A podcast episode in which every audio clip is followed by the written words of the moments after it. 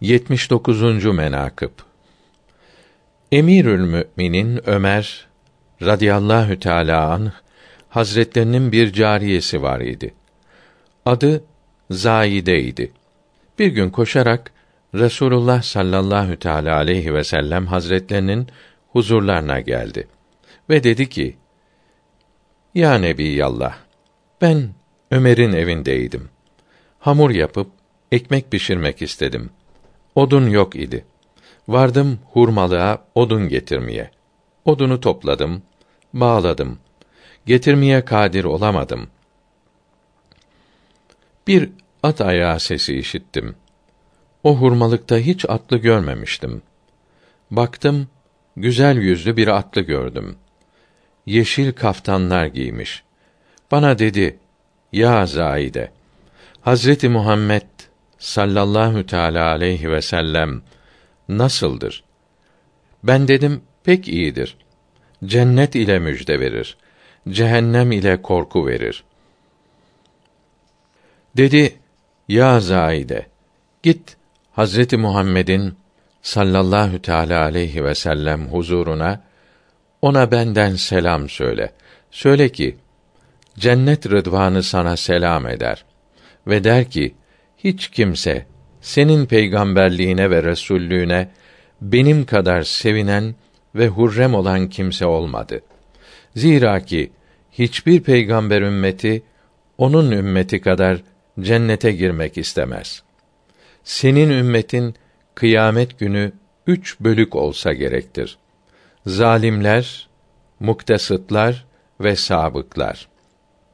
Allahü Teala sabıkları hesaba çekmez. Hesapsız cennete gönderir. Muktesıtların hesabı kolay olur. Yine cennete gönderir.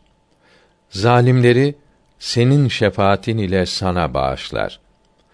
Ümid ederim ki senin ümmetinden kimse kıyamette zayi olmaz.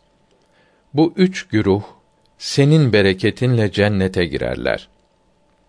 Hazreti Resulullah sallallahu teala aleyhi ve sellem mübarek başını secdeye koydu ve buyurdu ki: Elhamdülillah ki beni dünyadan ahirete iletmeden Rıdvan'ın dili üzerinden benim ümmetimin affolacağını bana müjde verdi. Zaide dedi ki: Ya Resulallah, bundan acayibini söyleyeyim. Ben odunu bağlamıştım. Ağır idi götürmeye kadir olamadım. Bana dedi, odunu götüremiyor musun? Dedim, evet, götüremiyorum. Elindeki kamçısıyla bir büyük taşa işaret etti ve ya taş, kalk. Bu odunu Ömer bin Hattab'ın evine götür ve sen geri gel dedi. O saat o taşı gördüm.